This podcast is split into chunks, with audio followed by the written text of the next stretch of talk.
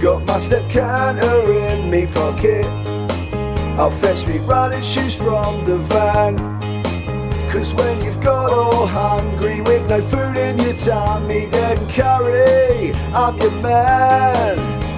Cause how we'll lose it is a mystery. It's like the changing of our wardrobes from a dire history. But it's the one making us not stop. 50 kilograms is all we've got to drop. La la la la. La la la la la la la la la. Bob, Good morning. how are you? Uh, yeah, I'm good.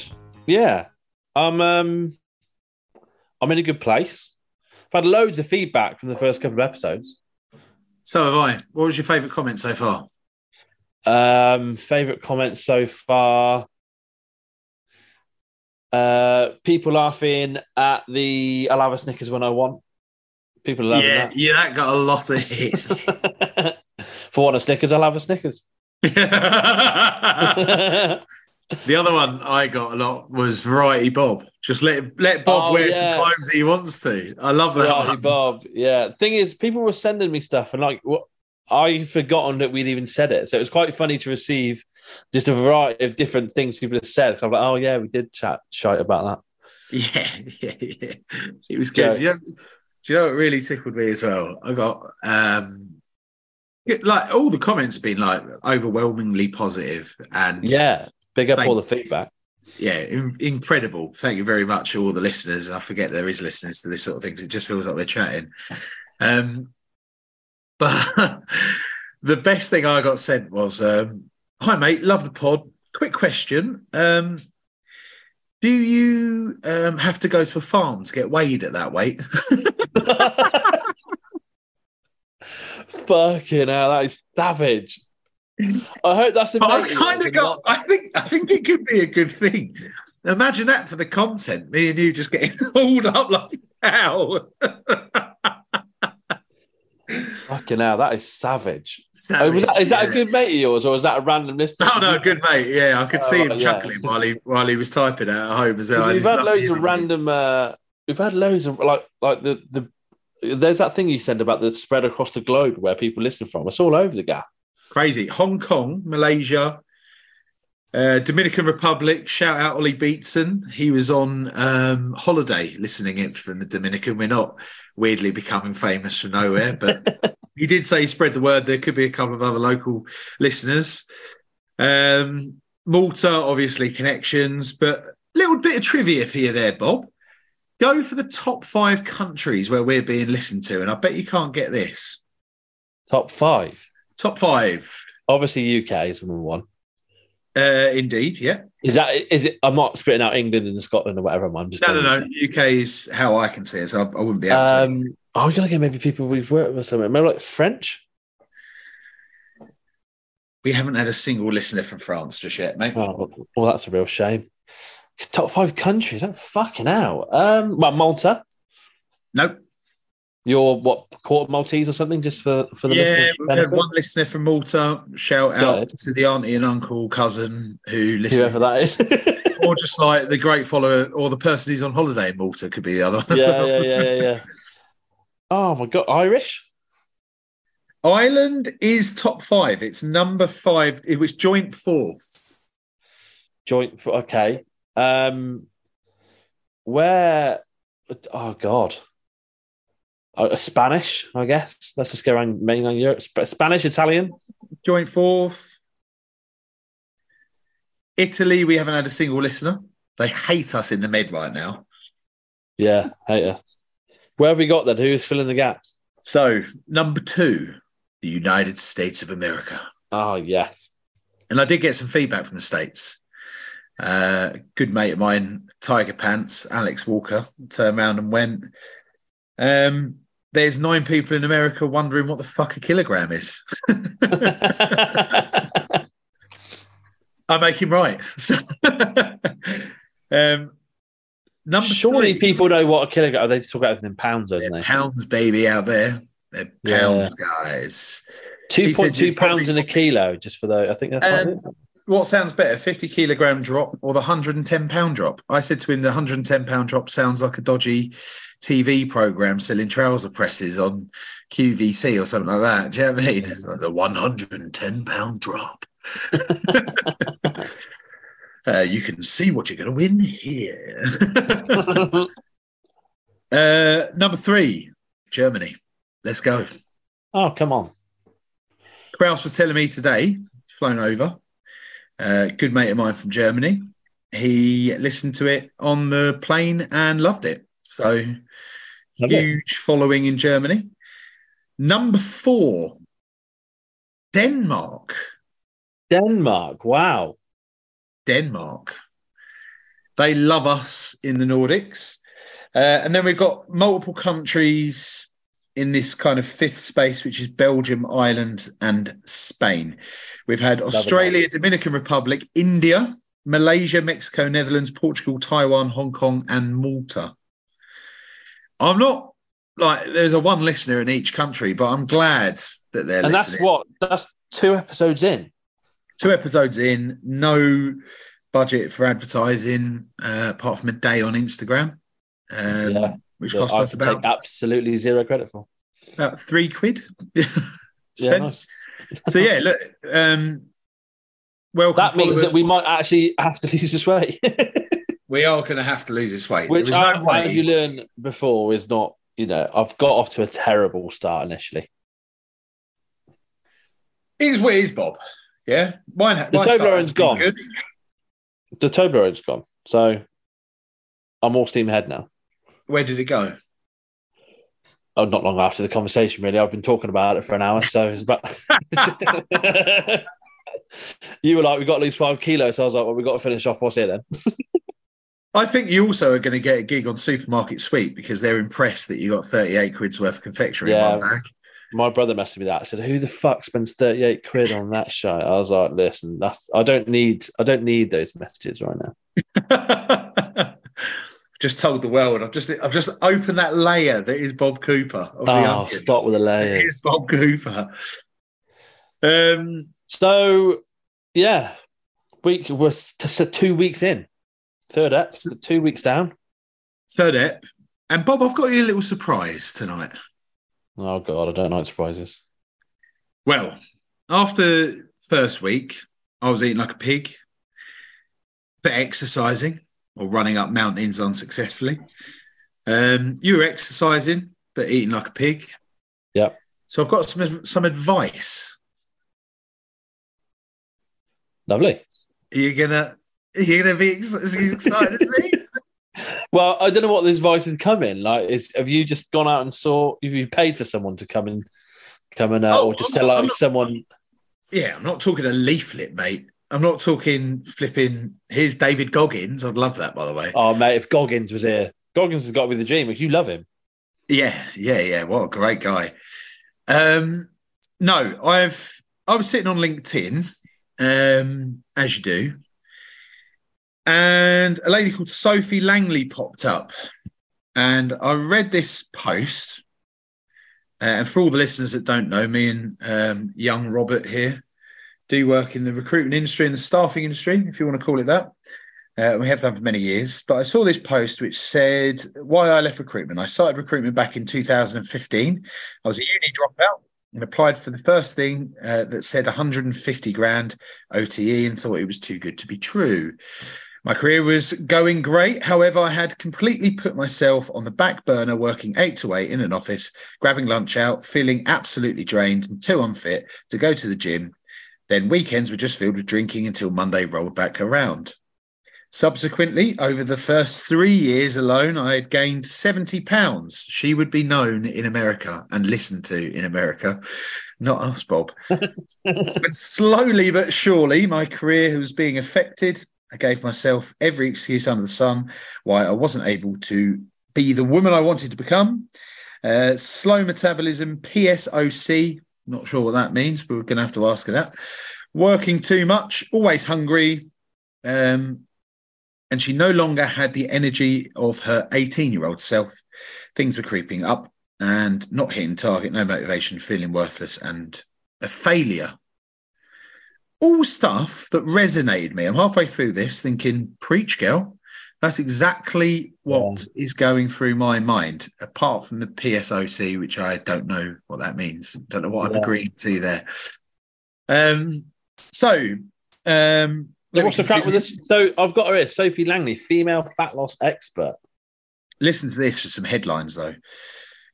I decided it was time for a change. I had spent years dieting and nothing seemed to work. I approached things differently this time. I lost 70 pounds while still working in recruitment.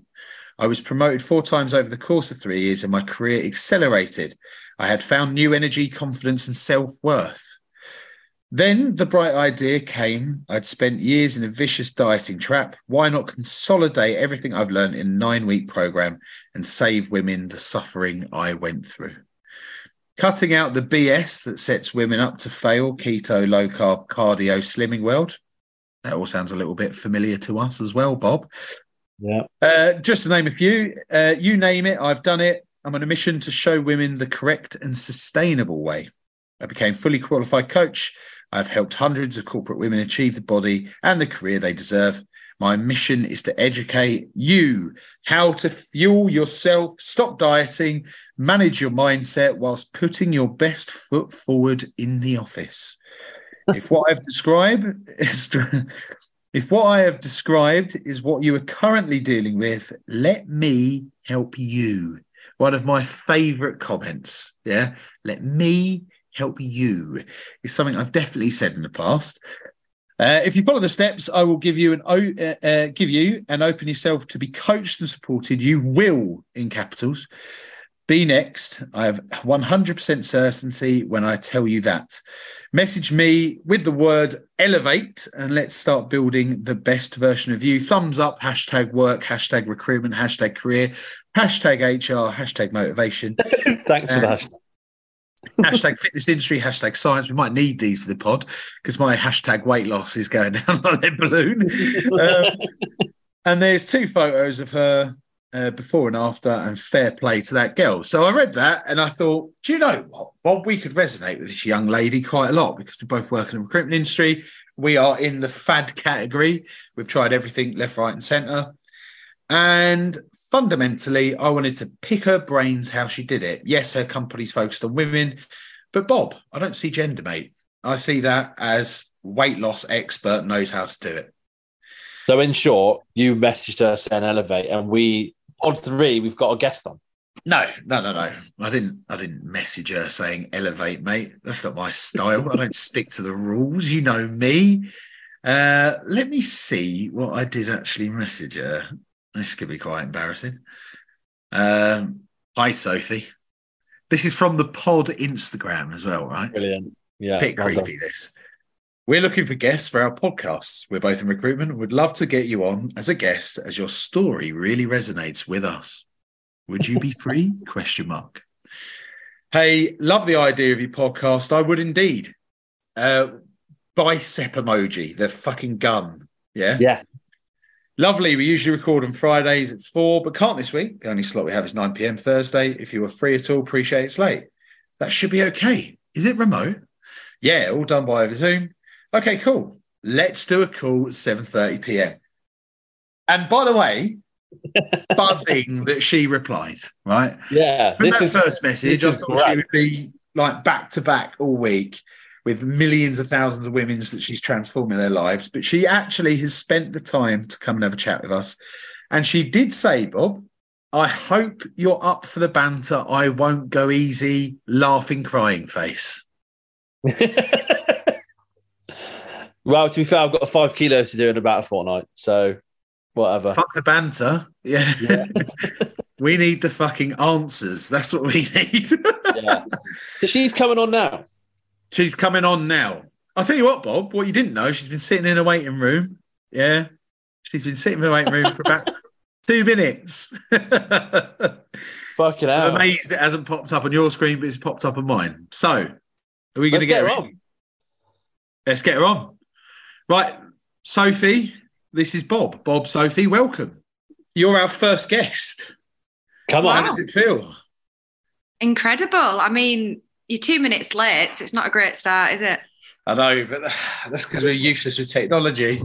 I mean, you're showing the habits and routines and consistency to a max, aren't you? yeah, we, and to tell you the truth, we were both snacking before this, so yeah. Well, I've actually got some uh, chicken wings in the, the air fryer, but I didn't know whether eating them on the podcast was was sensible. 100% do what you want to do. This is totally informal. Um, I will ask you questions about the wings if I see wings being eaten. That,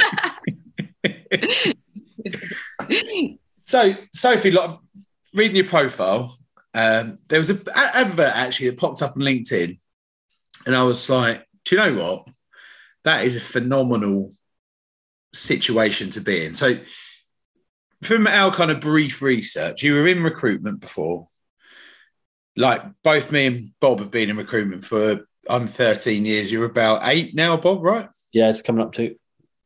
Um, it's a desk job that has loads of hours just sitting around, mentally straining. So you you can really lose some energy and some enthusiasm. And then, um, as you can tell, we were once, you know, underwear models and the likes, and then the recruitment stone turned into a recruitment ten stone.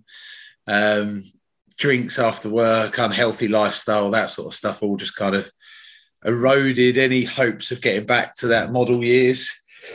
And we said this year, enough's enough. We need to lose some weight. So I'd love to hear everything about your kind of career, where it all started, and also this kind of journey that you've been on, because I think we're both at a point where we we dream about that quite a lot. we don't put it into reality. So where's it Yeah. all start for you? So, if you want me to start from the beginning, um, I sort of in my early years in education, 18, 19, didn't do very well at my A levels.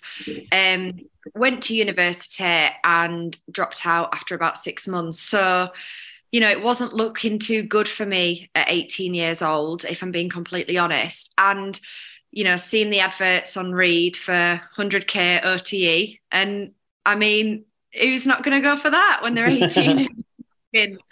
so it actually was quite tough for me to get into recruitment because I had to just lie my way in because I had, you know, pretty much no work experience apart from, you know, trying to dabble a bit in running my own business.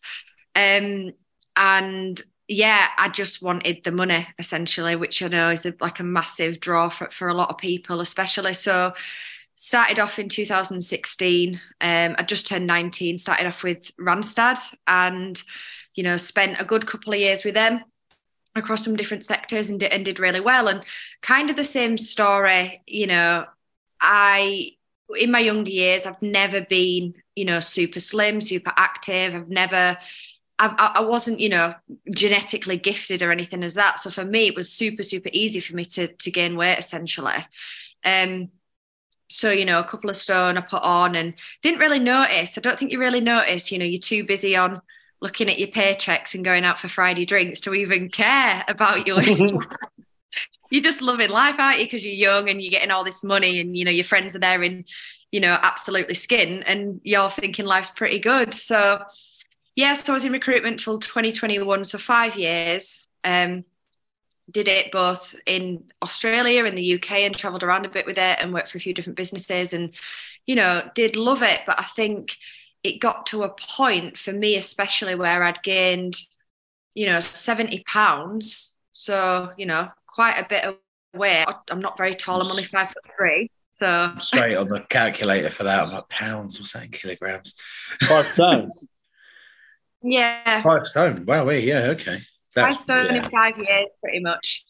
Um, and I'm not Okay. very tall. So I couldn't hide it. You couldn't miss me, you know. So, and it got to a point where I think my unhappiness was outweighing the benefits of what the job was. And I think I had completely put everything about myself on hold. And when Friday drinks, the fun starts to wear off a bit. You start to, my energy was rock bottom, and it had actually, my career had peaked, and then I started to go downhill because I was losing confidence. I wasn't confident going to client meetings. I didn't like the way that I looked. I started to become quite snappy, quite emotional. I felt, you know, quite victimized. And you know, I wasn't 19, 20 anymore with an abundance of energy.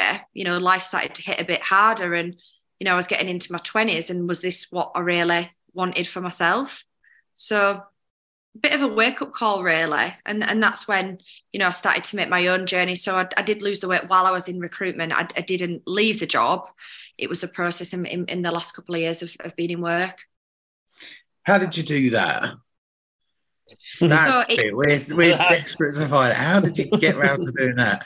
Because we've done yo-yo diets before. I've lost tons of weight doing stuff like boxing and uh, this sort of thing. But it's it all it's all at an extreme kind of waking up at 4 a.m. and then it always ends in a terrible Blowout. blowout at the end where I've stayed sober for three months and then I drink for an entire three months and it's just never, never sustainable, right? So, how did you do that? I'm always keen to hear this. So, you know, don't get me wrong, I made some massive mistakes and my journey took a long time of ups and downs. It wasn't like I woke up one day, decided to start running 5Ks and meditating and not drinking because that's not real life. Um, you know, I'd done the Slimming World and, you know, I'd started off and I did sli- Slimming World was okay for me, you know, for a year or so, just to get a bit of basic nutritional element in there because I knew nothing, absolutely nothing um, you know, I started going to gym classes at Pure Gym and I slowly started just to build myself up. Now, the biggest advice that I can give is you can't start adding all these new elements to your life on top of an already hectic lifestyle. And the biggest advice I can give is you have to make sacrifices. So for me, I knew if I went out on a Friday night and went out for after work drinks, that would roll into a hangover on Saturday. I'd eat bad on Saturday. I'd probably go out for more drinks to get over my hangover. And suddenly, I've been great Monday to Thursday, but then Friday to Sunday, I am just self destructing. So for me, I had to give up them Friday night drinks. And it wasn't the calories and alcohol, it wasn't anything that people think it is. It was the knock on effect on my mental capability to use that weekend productively to get prepared for my week ahead. So I think it's little things like that that just making them small changes and not eradicating it from your life, but go to end of quarter drinks and have a massive blowout, you know, rather than every single week. So that one little change allows you to have mental clarity for them three days over the weekend. And you can start thinking clearer and acting more proactively. But you can't burn the candle at both ends, is what I always say. You can't have everything. People love to have the body of the dreams, the bank balance of the dreams, and the job of the dreams doesn't work like that. There's a sacrifice that is made somewhere along the line when somebody is, you know, succeeding in a part of their life. So did you? Uh, so did you manage to do that? Just make a decision one day, go right. I'm going to cut Friday night drinks, and then stick to it. Like, how did you? How did you stick to it? If you did, or if you didn't, what happened? I think the main thing is actually not being persuaded by others. Now, recruitment has got a massive culture, you know, come out for drinks, do this, do that. And you've got to really stick to your guns. And it's very, very hard because you're Yeah. surrounded by a lot of people that are living a very unhealthy lifestyle. But you've got to kind of keep realigning yourself with your goals. And the biggest question to ask yourself when you're doing anything on your weight loss journey, say to yourself, is this getting me further towards my goal or further away from my goal? And once you start thinking like that, it will instantly snap you out of bad decisions. Because when you tell yourself, this is getting my, myself further away from my goal, you suddenly don't enjoy it as much. So Yeah. it takes a massive amount of mental resilience. I'm not going to lie. But if you mm. know that you're going out at the end of the quarter, you've not said, right, I'm never going out for drinks again. You've got an event coming up. You can look forward to it. But when you start trying to eradicate alcohol completely, all you can think about is wanting a drink because you've told yourself you can't have one. And that is the mistake that most people make. They eliminate something completely out of the diet. If you love a Chinese takeaway, right, I'm going to have a Chinese takeaway on a Saturday night. I'm just going to have one takeaway a week. You're still having that takeaway, but you're not having it three, four times a week. So it's little changes like that. Yeah, I think uh, the recruitment lunches were the one that kind of office culture of everyone going to get get food locally. We're based in London, and Yeah. I think ever since lockdown, I, the, the there used to be like salad restaurants in every corner, but they seem to have gone. So everyone's coming back with these like Burger King meals, katsu curries is the worst one, is it? Because Oh. that smells incredible. Get me in K10. I made katsu curries on because I lived in L- London for three months with Randstad on a training course just Monday to Friday. And I must have gained about a stone in that three months because I was Well living done. in a I was living in a Premier Inn down the road and I had a katsu curry every single day for my lunch. Oh. Every day for three months. I Can think I I where you got that from? Yeah, good question. What is it called? The main the main place. It's a chain and they do sushi. Uh, wasabi? Yeah. Do you know the one with the white rice and they pour it on in that big round tub? Oh, Yeah, yeah. I yeah. don't know it so well. yeah, I know extremely well. I remember our first year, we had this. Uh, it was like a culture if you were late that you had to go and get the whole office lunch, right? It used to be called a lunch run. And where the, in the early days of our company, there was only like five of us in London. So you'd have to then go and knock on the doors of all the other shared offices saying, I'm nipping down to KFC. Does anyone want anything? um, just because if you turned up late. So every Thursday, someone would do this but it would make you go right yeah let's get the kfcs in. It was a three piece variety meal. I remember it to this day. But you'd come back with bags of this chicken whack it on the table start eating it. And then if i think back on that because that must be a metabolism thing when you were younger because i was eating kfcs about three times a week. And then katsus all of that sort of stuff would be filling up the rest of the lunches.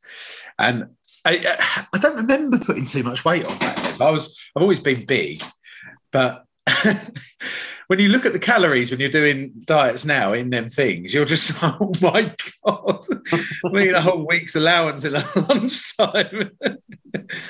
um, but they taste great though, don't they? So Japanese canteen was the the number one one for me.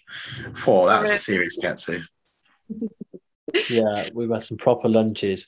So what? So Sophie, then you you decided right. I'm going to start cutting the Friday drinks. Started from that. Is that all that you needed to start to trim your weight, trim your weight, and it worked for you, or did you need to step that up?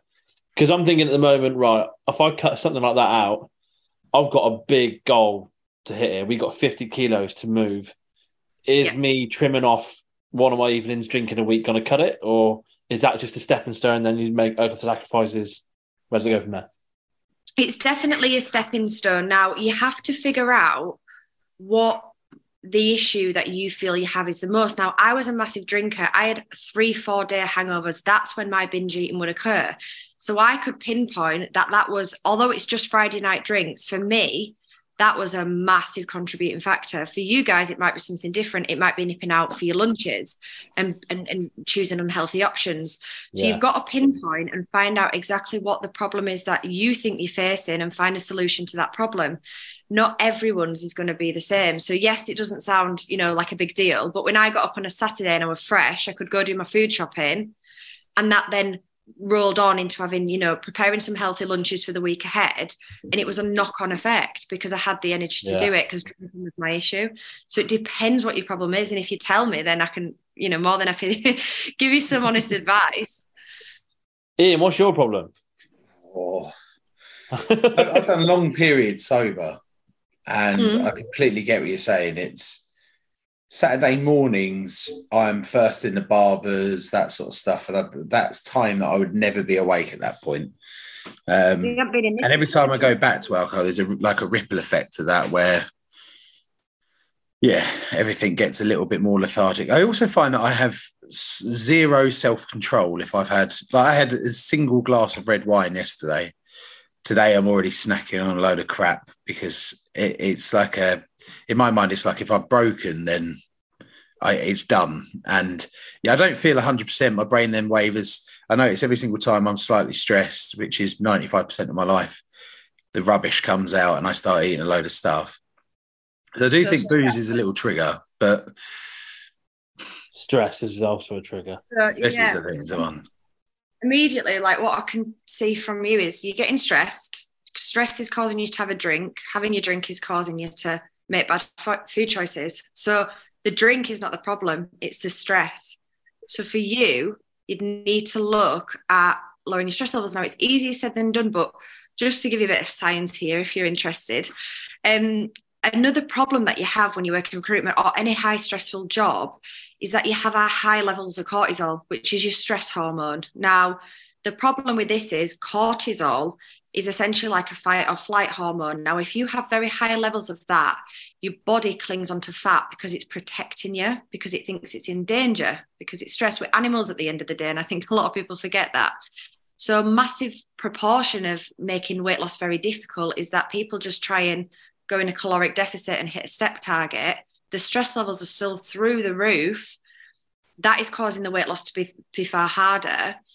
And on top of that, sleep is such it's about 25% contributing factor to your metabolism so you're not sleeping well you're highly stressed you know you can be hitting all the steps in the healthy eating you want it's going to be painful so you need to work at like the basics of the habits and the routines that are nothing to do with weight loss which will just naturally help you you know lose a hell of more weight. And when you mention when people say oh well when i was younger i had a quicker metabolism you had less stress.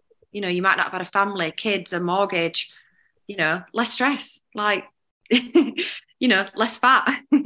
And it's you know it's a big point that people don't even consider especially in in high stressful jobs and how would you combat stress like I'm, I'm training for a marathon at the moment everyone says running's a great way to reduce stress but I don't feel any less stressed. I feel more stressed at the thought of running 14k or whatever it is on the weekend. That's just another thing to think about. How do you handle yeah. that? So personally, um, I get overwhelmed on an evening. So I get my greatest ideas when I'm trying to go to bed. And like I'm sure you've had it, you're going to sleep and you're like, oh, that yeah. candidate could be good for that job. And oh my God, what about that company forgot to ring in your brain? It just starts going, doesn't it? So having a notebook at the side of your bed, and anytime a thought pops in, write it down, get it out of your brain and stop your brain ticking. Now I like to journal. I've only been started doing this recently. Um, and my, one of my clients actually who's on my program bought me a book called um, the greatest self-help book written by you by vex king and it's an empty self-help book and you write it because you're writing your own self-help. So every night it takes about a minute to fill out super quick. You know you're not sat there writing for hours and you just have to rate your day your mood and you put any thoughts or feelings down on that. I can shut that book and go to bed because i know it's written down it's out of my brain now, that little element naturally just decreases my stress and improves my sleep. Other things that you can do, you know, is meditation. Now, this is one for years I thought bullshit, hippies. I'm never going to start frigging meditating, you know. Um, and my brother started meditating through the Headspace app. You know, yeah, he got really good at it.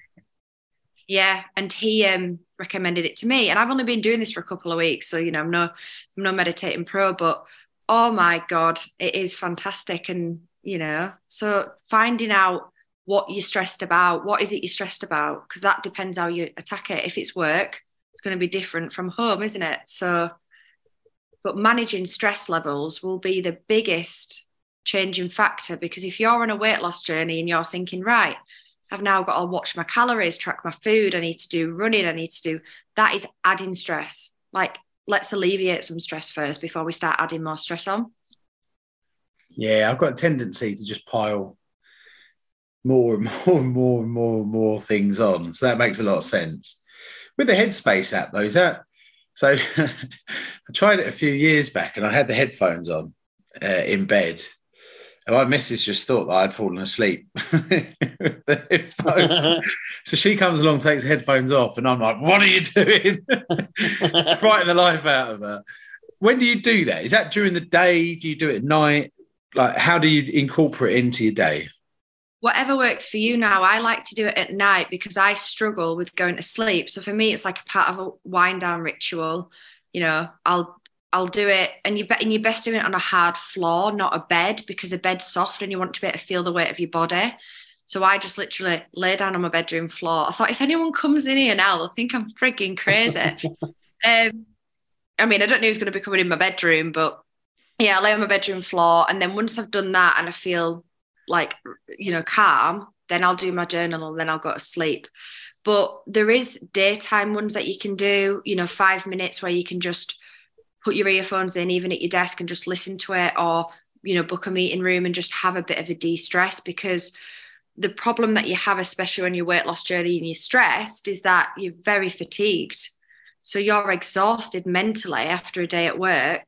And that's where people think, I couldn't think, I can't get to the gym. I'm knackered. Like I'm too tired to cook a meal because they're mentally exhausted. So you need to learn to control your energy levels. And rather than you being burnt out by 2 p.m., spreading your energy over a long period of time and trying to manage that. And, you know, how I used to do it is I thought the world was ending if I didn't get a fee or a candidate didn't turn up for an interview. I was like up here, like instantly, like panic mode. And you just need to kind of think what will be, will be. No one's died. You know, your reputation isn't burnt forever because we put ourselves in these real, like, stressful states because of the job that we're in. And you can't win every battle, you can't get every fee. And what's more important? Sometimes, sometimes you, you you're more important than you know Dave who wants who's accepted a counter offer. Do you know yeah. what I mean? Yeah, of course. It's so hard to put into practice, but I can see why it happens. If you had advice for recruitment business leaders, knowing what you know now, what would it be, and what would you advise the recruitment industry to do potentially differently? Because the stress you're talking about all comes from layers of like that fee being missed means that the, the boss's target isn't hit. And then that means that the investors aren't happy. And it's just this chains of just stress, right? So, what would be your advice for a recruitment business to make it better for their employees? Because uh, another angle to that is I've seen so many people leave for these reasons. Like, yeah, I don't have time to do the gym, or I, I don't have time. I don't feel happy. I don't feel myself. And in in the London office, I think I had about 140 people at one point, and that was a regular reason why people would leave. So, how would you do it differently if you were in the shoes of the business leaders, and how could you get potentially a better life work life balance in the recruitment industry? Yeah, I think a major problem you've got with recruitment leaders is they were you know brought up doing recruitment in the 80s and 90s where it was party party work hard play hard. And we've all kind of moved on as a generation but then you've still got these recruitment leaders that are under this you know you don't leave your desk till eight o'clock or you know you're seen as you know you're not working hard enough.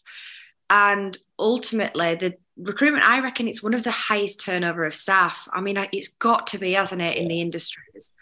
Um you know i would have regular working hours or flexible working hours so for example you might do you know, three days where you do super early starts, like 7 a.m. till 3 p.m., or, you know, three days later finishes. But there is no need for you to be working that job till 7, 8 o'clock at night. There's just absolutely no need. Like, how do you spread it out? Work with your industries. Like, depending what industry you have, you might want to start early. But if you're starting at 6, 7 a.m., you should be leaving at 2, 3 o'clock because you're getting people and, you know, in recruitment, its majority age is like 18 to 30, isn't it? Because people are burnt out and they've had enough.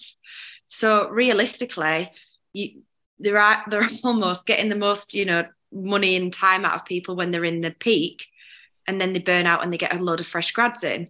But if you're wanting to build a really sustainable recruitment brand, which are trusted and have got these relationships that last over for decades, they need to be looking at it differently. And for me, it would almost be you know, no one would be allowed to eat at the desks because they don't think of the bigger picture, do they? Like they just allow people to. If you go out, I remember used to go, you know, if I'd go out on my lunch for half an hour and pick something up from like Top Shop, like the directors would look and think I've gone on a, you know, on a bloody shopping spree on my lunch break, and it, and it was really like causing yourself more anxiety. So it, it's so difficult, isn't it? But it depends what the recruitment business want. And unfortunately, I think a lot of recruitment businesses are quite happy to have high billers, have them, you know, last there three to five years and then get a load of new grads in. But yeah, is that, you know, is that the, the right way of moving forward? Because, you know, training and mentoring people and having people not bill and, you know, for a couple of years is so costly to a business, but they're just not thinking longer term. So, yeah. And do you miss the recruitment job? No.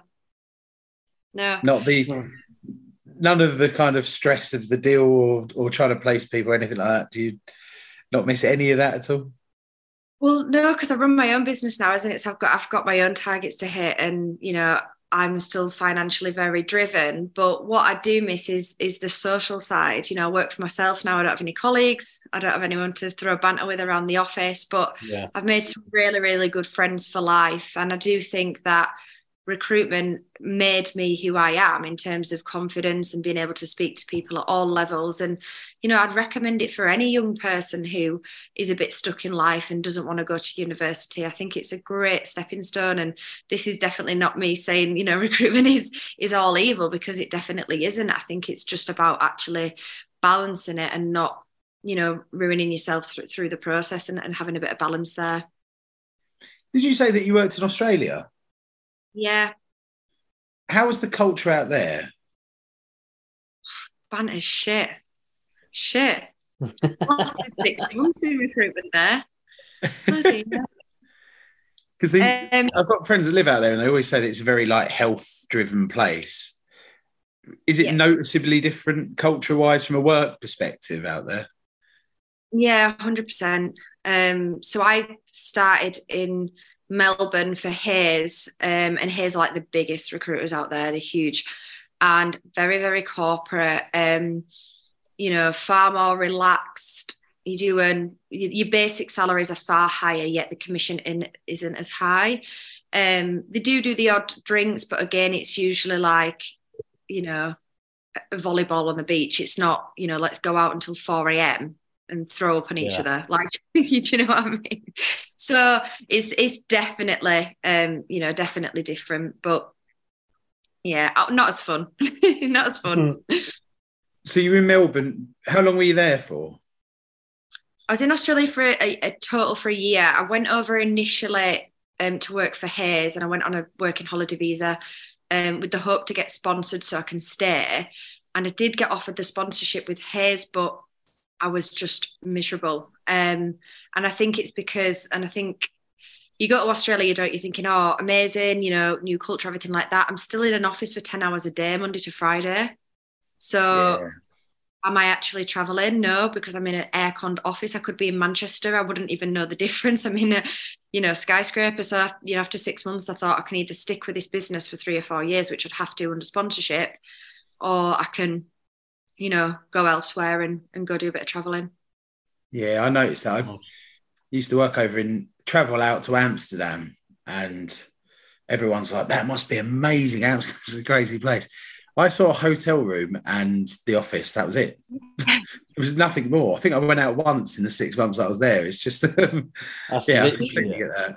I spent well, I spent probably two years opening ten offices, and Yeah.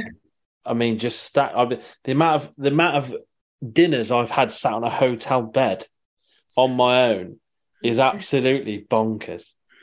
and you just you just you can't possibly cook. And then Yeah. so I mean, try and find try and walk around, you know, Berlin, Amsterdam, whatever, with with your tiredness and your stress levels where they are with all the travel, and you know, force yourself to try and hunt out a salad or a healthy dinner that's takeawayable to your bed at the hotel. Like you're just not going to do it. A Yeah. stack. I mean, going to places like Berlin and that, and always all the time. Core stacks and weight on then. Savage. So it's hard to find anywhere healthy, isn't it, as well? Because you're in Yeah, what would be like a petrol station equivalent, trying to find but a you salad, never see you know? you never see these cities, do you? Like you just don't. Like the traveling thing with work is tough. If you're trying if you're trying to stay healthy, you've also nine times out of ten not got a gym in the hotel that you're in. So then you're trying to you know you got your takeaways. You, you can't move like yeah, they're savage time. And the whole workout in your hotel room, them hotel rooms are the size of a cupboard, right? I'm six foot four, 25 stone. Imagine the complaints they would get if I started doing burpees in that hotel room. All four of them. What I'd say, guys, as well, is that I've realised there's a common theme coming on here. I've not eaten a salad in five years. What's salad? You don't need to eat a bloody salad. Healthy, innit? I quite like a salad, so I miss Not- them. Um, no, not Jim, no, Jim. I think that's another excuse. If I'm being honest, get your Yeah. Come on, runners on. This, this is this is why we're here. So, okay, look, this, this is the concept of what, why we're doing this. We Yeah. we started a WhatsApp group what two years ago, maybe. Easily. where yeah. we would the the kind of Belly boys. the belly boys of the office decided to post their weight every Monday, and Yeah. some people like I, if I had put on a stone or dropped a stone, it'd be in there. I think Bob was the same, and Yeah. then a few others would like not do it and blame it on the batteries going and all this nonsense. and that group actually ended up being the bolt opposite of like a support group to lose weight because it was everyone just going, Do you know what? Done 20 pints, got away with it this weekend. it's just like and by the end of it, we were finding ways to actually kind of commend each other on the blowouts that we had. So it went to the bolt opposite end. Some bloke did like 10,000 calories in a weekend, legend status. It's just like. So if we're going to, our, our goal is to get to 110 kilograms. I think at my best, I've been about 122, and that was in the early kind of boxing days. We've chose 110 because from the health checks that we've had, our uh, taking the fat off us, we would be 100 kilograms. So that gives us 10 kilograms of fat left, which I think I would look buff at that point, right? And that's all my goal is, is to look buff. Get married in three months. So if I can lose all fight all 50k in three months, that would be phenomenal, which I don't think. Phenomenal work. So how would you go about this? How do you chop this mountain down? Because at, at the moment, um, I've signed up to run the London Marathon, um, and I've never run before. Uh, I've signed up to a Man v Fat Charity Football League. Uh, I've got 15 different gym memberships, and I've got a dog that I've got to walk as well now, which has all been part of the transformation plan. And I'm not really losing weight, but I am getting better at running. Bob, I'll probably let you say your situation a bit better. Yeah. I'm with you with the multiple gym memberships. I'm I'm now using a PT to try and inspire me. I've been using a PT for a while, but not really committing to the uh, I guess the exercise regime out of that. Play a bit of golf, but yeah, self control is an issue. Sticking with anything for more than four weeks is an issue. I think the biggest issue actually is I'll do I'll do I'll get on a, a bit of a routine. I'll do something wow, and then like this weekend's coming. I've got stag do this weekend. Like my routine, getting my my good routine that I've got to have it on for maybe two, three, even seven or eight weeks back after I have a holiday or have something come up or have my blowout weekend is where I go wrong. I, I've throughout my ten to fifteen years of dieting, trying to lose weight, all that good stuff. There's loads of periods where I've got a month or two of, of great work under my belt, and then just almost like even I come back from these these holidays or whatever these events, and then I even forget what the routine was or what I was even doing. I'm like, it's just completely gone. So, but yeah, getting that any way to keep on track and get that back, or it's another excuse, isn't it? Really, like that's what it is. You get on the blowout train, and then you go, right, this is great, car. But it probably that probably comes from that probably comes from lacking, you know, giving up too much in the first place. I've probably got on a good run because I've quit everything, and I'm like, oh, this is great. It's fucking eat. I want yeah, to clip figure that one out. Oh, the sound. Do you want me to give you a little a little mini action plan then? yeah, Uh, please, listen, that'd be great. uh, mini or massive, whatever you've got, even if it's one thing that's going to change us, that would be great. So, first thing I want you to do is go on your phone and tell me your daily average steps. Ten thousand. I know that. I don't know that. I mean, I think we're a today, little bit under today I'm probably up, up to about 68, but we'll have a look. It's on the. Is it? It's in the fitness bit, isn't it? Health. Yeah, on your on your. It depends if you've got an Apple Watch or not. If you've got an Apple Watch, it's on fitness. Yeah, the Apple Watch is uh is on the floor over there, not charged. I've got a brand new phone today, so let me just load up this. Just being honest. Here we go. You're averaging fewer steps a day this year than last year. Just been told. So my In 2023 steps- Go on, Bob. Sorry. In 2023, my average steps a day is 3,519. Okay. Yeah. Yeah, there you go. I'm averaging three and a half thousand a day at the minute. I'm averaging over the last seven days nine thousand three hundred and twenty-two. But but there's a 14k run in there. So that what, what what would you what would you kind of say yours is then, generally speaking? So should I do it over a little longer period than that? Uh, over the the last year, it's six thousand three hundred seventy-seven. Okay. Can I show you guys something that might help? Yes, Yeah, please, yeah. this is great. Can I share my screen on this? I hope so. I don't know if you've got permissions. Let me just show you this up because this might just help you with this. You've ever heard of anything called a TDE? TDEE. No, Okay, this will Ian? blow your. Some sort of dessert. I don't... I'm going to share my screen with you. Hopefully. it a weight loss pill? Because if it is, I'm in. Why have they invented one of them just to burn through fat? I'd be buying them all day long. It's disabled my, sc- uh, my screen sharing, so I can't share my screen with it at the minute. Oh, we can But- change that, surely. Yeah. Multiple positions can share simultaneously. Go. I think that works. Just, just because I think this will really, really help you with this. I'm not excited. I'm sitting up. Special edition. Right, let me share. I'm not taking a picture of you.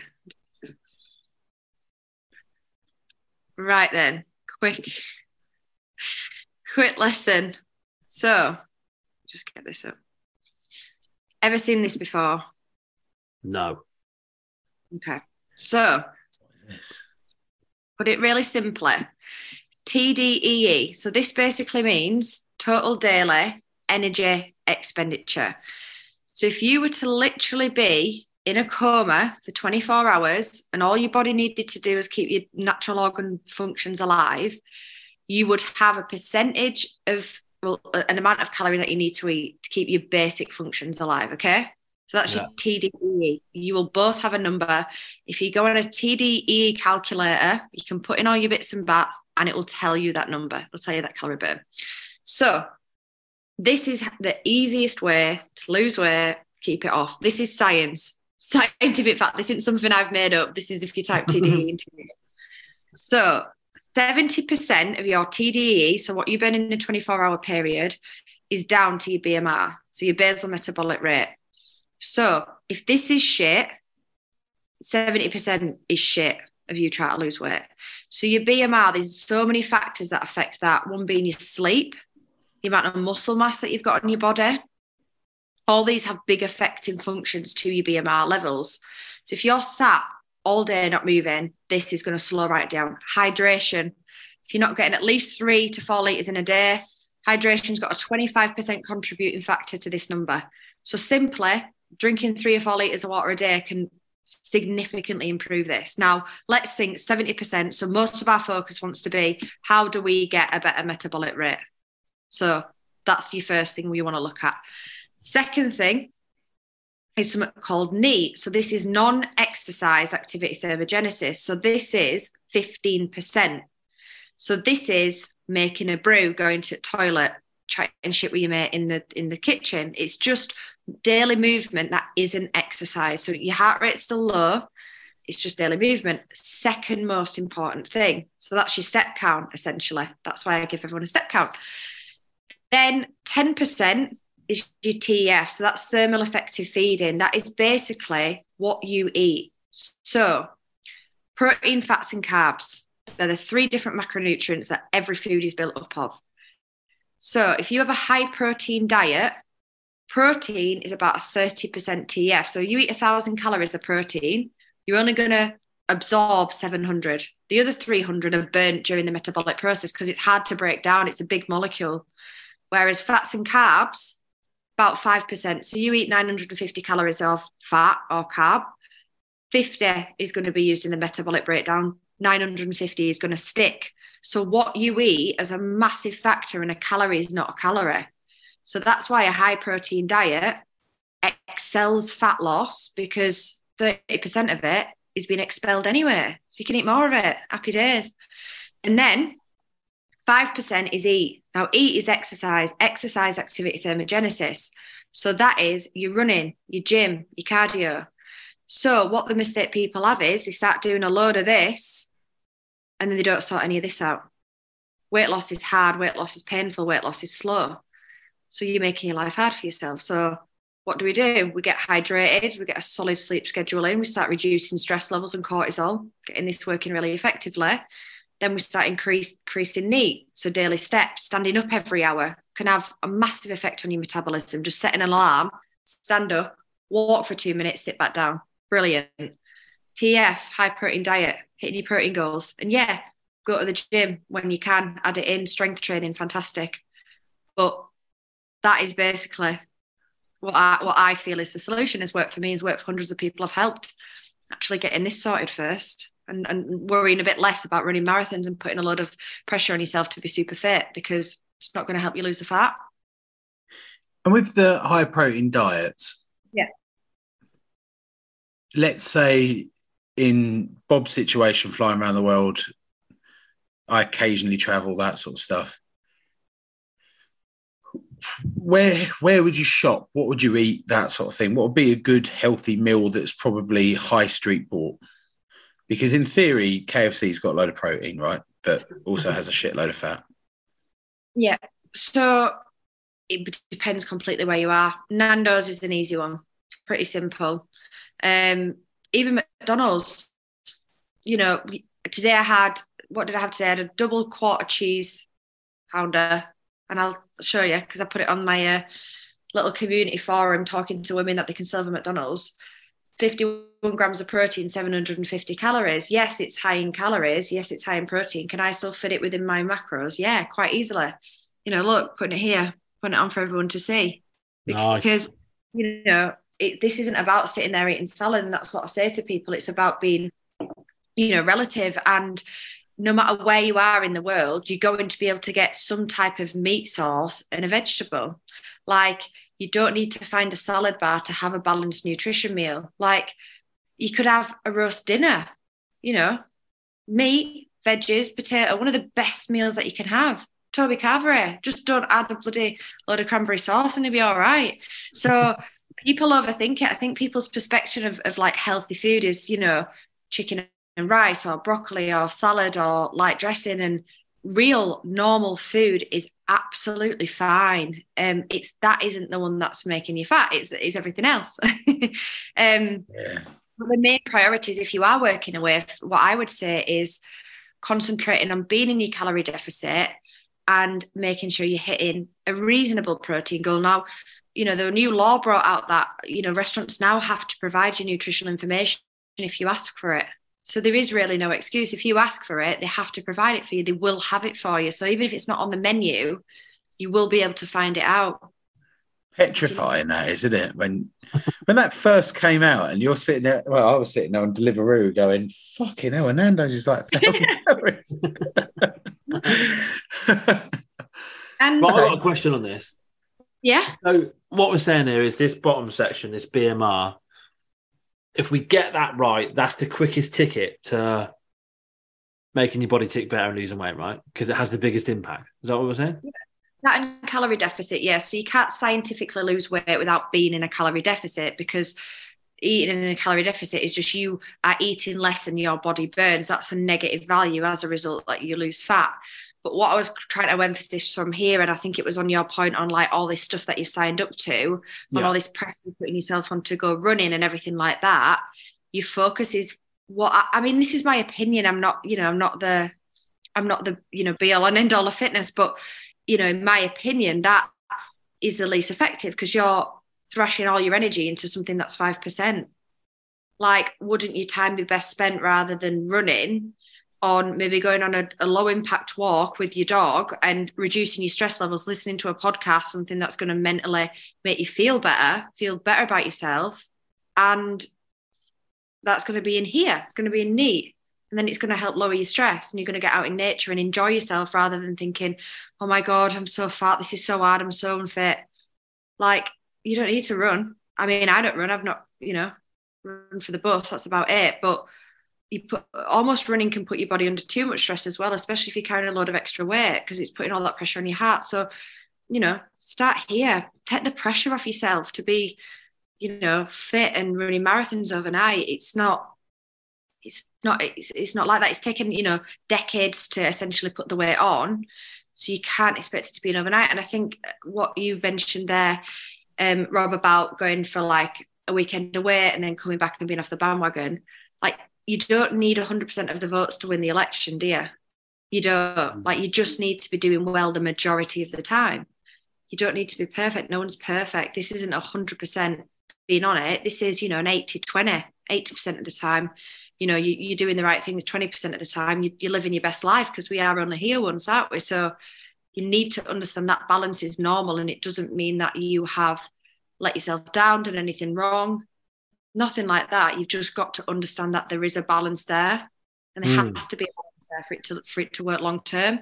And that's why giving up alcohol doesn't work if you like a drink, because you're not going to necessarily majority of the time give it up for the rest of your life. So when you're setting targets, feel that with the the balance thing, yeah, definitely runs true because we've, I mean, we've tried everything here, right? And we've done the the balance thing is, uh yeah, we've not necessarily got right that many times. Yeah. Um, but I've never heard of this though. This is all. This is this is flipping the script on what I've. You know, we've always gone right. Just just move on. You know, drive ourselves into the ground. But what you're saying is makes a bit more sense. The stress level thing. I've never.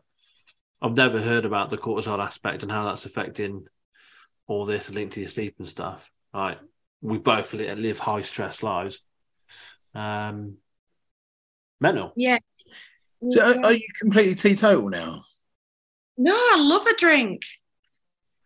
I practice what I preach. I eat McDonald's. I love a night out. I've I've not changed as a person because I've lost weight. I don't have any different views. I just majority of the time I'm 80% of the time I'm putting myself first, 20% of the time I'm dancing on tables and drinking tequila. Of course I am. I'm 26. so, you know, this is what I teach that balance is everything. And you know it's really really important that you don't put restrictions on yourself. And every time you set yourself something new think am i going to do this for the rest of my life? If the answer is no don't set it for yourself. Don't do it. Yeah, fair enough. What's what's the healthiest way to get smashed? Vodka. Clear spirits. Fine. All over that. It's the beer guys. It's the beer that is the bloody uh, killer yeah. for the guys beer's quality though, isn't it? Getting smashed on pints is great fun. Yeah, All right, well that yeah. probably leads us nicely into something. So, um, thank you for sharing that. That's really interesting. What what you what are you doing now then? So you you experienced you know uh, a life in recruitment, and it probably relates to a lot of people in the corporate world, right? That go through um, that go through the struggles of having to move or not or not having the best lifestyle, not finding ways to move as much and whack load of weight on. You've now left that world. What are you what are you up to now?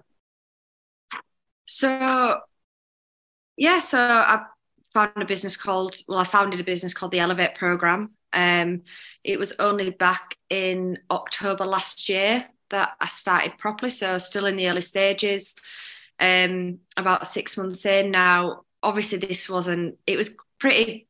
I feel like I need to go back a bit because it Sounds like I'm yeah. just jumped from recruitment into being a coach, doesn't it? But um, left. Um, so when I came back from Australia, I got a job as a sales manager within a, a manufacturing company because I couldn't get a job in recruitment. Um, because I live really, really rural. So this was pre-COVID. So there was no such thing as remote working.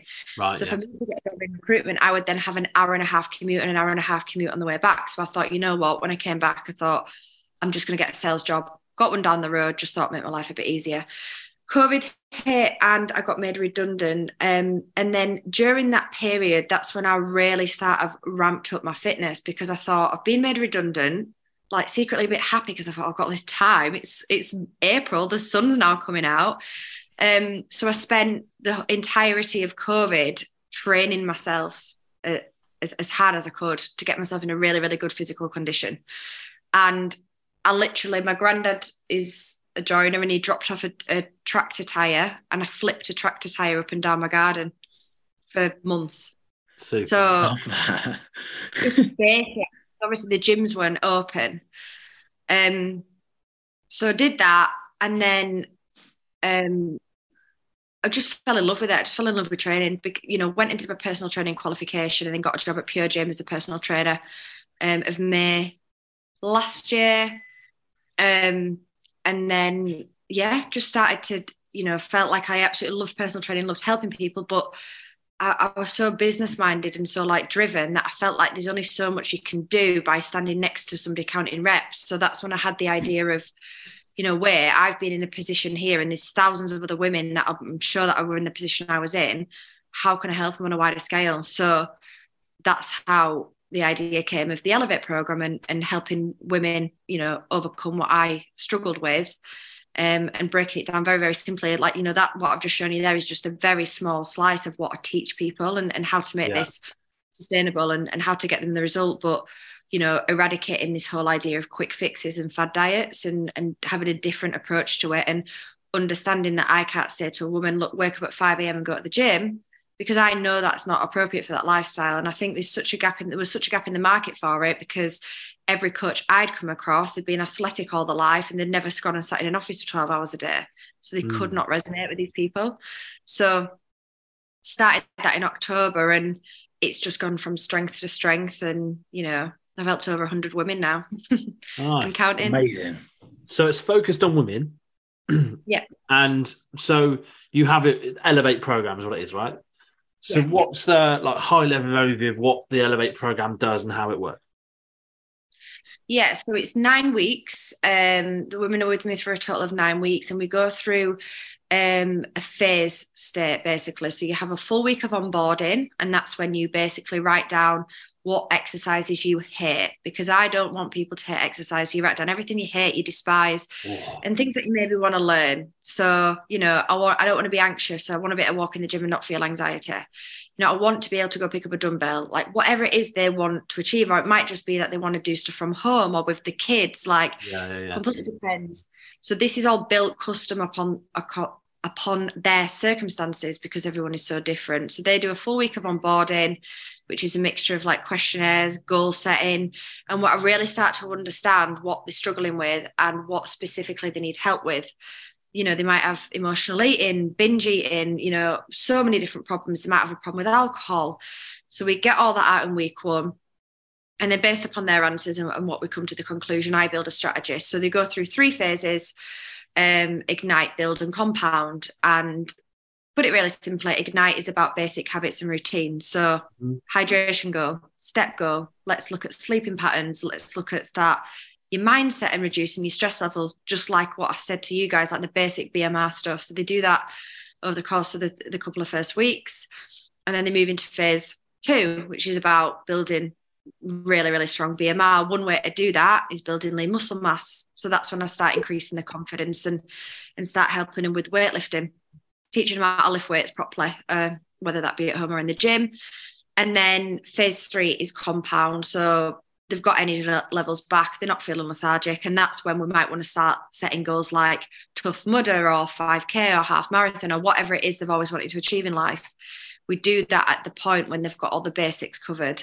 So it's a very small sort of building block process. And along the way, every single week they learn a new topic which is dedicated about what they're struggling with.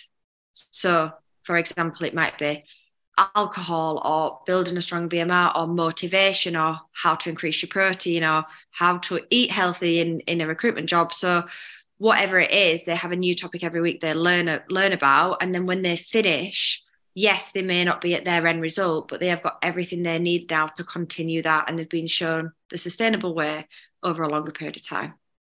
That's basically. It. So, are you talking to them one on one, or is it a group? Is it like a community where they all kind of help each other out? How does it work? So it's one-on-one coaching. So I, at the moment, won't coach anywhere above 30 women because I'm the only person in the business and it is a lot of work, obviously. Yeah. Um, there is a wider community. So I've built a coaching software with a company called Everfit. So this is something that they, they've got an app for. It's all built by me, but it's all in one place. Within that, we have like community forums where we talk about common problems. Um, and all the women can talk to each other and like build friendships and support each other and celebrate success. So there's a big community element to it, but it is a one to one service. I work with that person directly on what they're struggling with. It's amazing, isn't it? So you've helped 100 women now. Is, is that hundred women have done the course. Now their kind of lives are, are changed in the sense that they they can they've got all the tools to help them get in the right place and, and, and meet their goals basically. Yeah, exactly. Um, and most women they finish and you know they're quite content and they're quite happy just to carry on doing what they're doing. And then if they do feel like they need more support from me or you know they really want to push it to the next level, then they can opt to have more coaching from me. But I think mm. the people that have stayed on longer term, it's more because we've just kind of built a relationship up and you know they'd like to, to have me in their life as a positive influence and, and to keep helping them. So yeah, yeah. they've got their options. That's fantastic, isn't it? Sounds amazing, by the way. Sounds great. yeah. Where's the the kind of where's your aspirations to take it? Like, what would be a great company for you in the future? Um, I think just getting other people to come on as coaches now. It's a really, really hard one because I'd love to have more people in this with me rather than me just doing it on my own. Mm. But because I've got such strong moral standpoints and views, a lot of people from the coaching and personal training background don't have the same because they will put people in extreme deficits to get amazing before and afters and they'll thrash them in the gym for six weeks on these shreds so they can post look at my clients before and after that's not me that's not what i'm about so i'd love to expand but i think if i were to expand it would be um, I'd have to be really selective or, you know, either train somebody myself or even, you know, someone on the Elevate program who's done it and been there and got the transformation. Yeah, um, yeah. There is two people that I'm speaking to at the moment who have made some serious, serious transformations and potentially looking at them to bring them on as well as maybe just more mentor coaching as well. Um, so, because, yeah. so, so because PTs often do that, right? So if you go and see a personal yeah. trainer, it, they'll want to look at how fast can they get a reaction, how fast can they change your your process, all of the yeah. you know setting up your weight, yeah, you kind of weight exercise with them as well as maybe the the additional sessions you're doing your own, all the gym sessions, all that kind of stuff. Your approach is, is slightly different in that way. Um, do you find that your client base, there's some similarities in your client base who maybe want to avoid that particular experience or have had that and have and have not enjoyed it or how do you find your client base Esmeralda because of that yeah so I'm definitely not here, you know, bashing PTs. I was a PT myself, and there's some fantastic trainers around there. And if you go to a personal trainer, their job is to get you in good shape. So they're doing completely the right thing by, you know, trying to train you and give you exercise and things like that. The problem is they are not essentially getting paid enough, and they've not got enough hours to sit there and say, right, do you binge eat on a Saturday afternoon because they don't care that you're there to train. So it's not mm. necessarily that their service is worse, it's just different. It's just a different yeah. service. Um, now, a lot of the women that I coach, they've done everything. They've done everything. They're, they're at the bitter end. Um, you know, the majority of my clients, I say, between the ages of 30 and 60, you know, they've done 10 years of dieting and keto and Slimming World and running and, you yeah. know, and that is what appeals to me. If I get anybody who is trying to do a real quick six week shred for a wedding or something like that, I'll always say, look, this ain't going to be the right process for you because they're going to be disappointed. yeah, yeah, yeah. That's what I need. it's not a shred. I think it's a different level shred. to a shred. um, okay, that's that's fantastic. So it's more kind of life coaching than than just your standard PT offering. Because I think I think the fitness industry is quite an intimidating place for people that aren't in it, and uh, there's PTs that I know that kind of have podcasts and everything where they talk about this like amazing life that they have, and I think the relatability of what you're saying is the thing that's missing. Um, this kind of like breaking down how bad sugar is for you when you're looking at a person at zero percent body fat, and you're just like, it tastes fucking great to me, mate. um, I think that's the stuff that that is never relatable, and if if if it's, I think what you're doing is amazing. I think that's precisely what the world needs. I also think it's really difficult to make money in the health world as a PT. So the volume play is always there. So if if it's a program to then get groups of people on and or or do it on a one-on-one for a much longer period for a more sustained way to then go you hopefully won't need me again i think that's fantastic that's mm. exactly what i've missed in in everything i could have done that 15 years ago yeah I think uh, uh, uh, over the years, probably picked up enough advice to be able to to to know what I'm talking about. But every time I hear something from PT, I'm like, "That's new." And you're also the worst CV on earth, aren't you? Because it's like, well, if you know this stuff, what the fuck don't you put it into pro- into practice? But um, that's amazing. So Sounds cracking. I think, um, yeah, thank you so much for coming on and Yeah. being our first guest. But um, It's been great. How do people get hold of you, Sophie? What's um how do, what's the the contact for you if anyone's listening and wants to be a part of the journey or, or get some advice from you? Yeah, so on Instagram it's at the Elevate Nine, so it's the number nine, so at the Elevate Nine. LinkedIn, Sophie Langley, and Facebook, the Elevate program. Now, I have actually built a free mini course for anybody needing help, but is not in a financial position to pay for coaching. So Wow. If you just pop me a message on anything, I'll send you the link. It's a private Facebook group that I've got you can join that. There's a five step mini course, and this teaches you the basics of nutrition, habits, well-being, and should be able to get anyone started off if they're not in a position to actually go forward and, and pay for a coach. wonderful. Love that.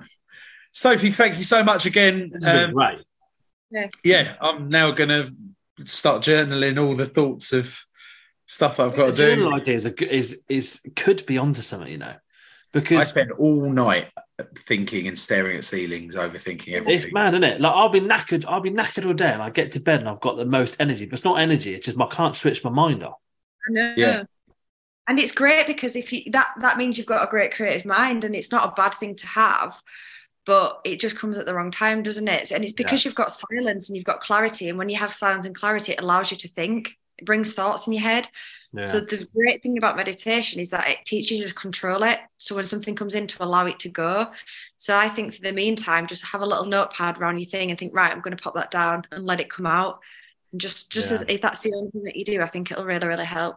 Just help me. I, anyway. I, I think I'd be retired by now if I actually wrote down some of them ideas because that two o'clock in the morning, I could build an enterprise that will make us all millionaires, but never translates to a business.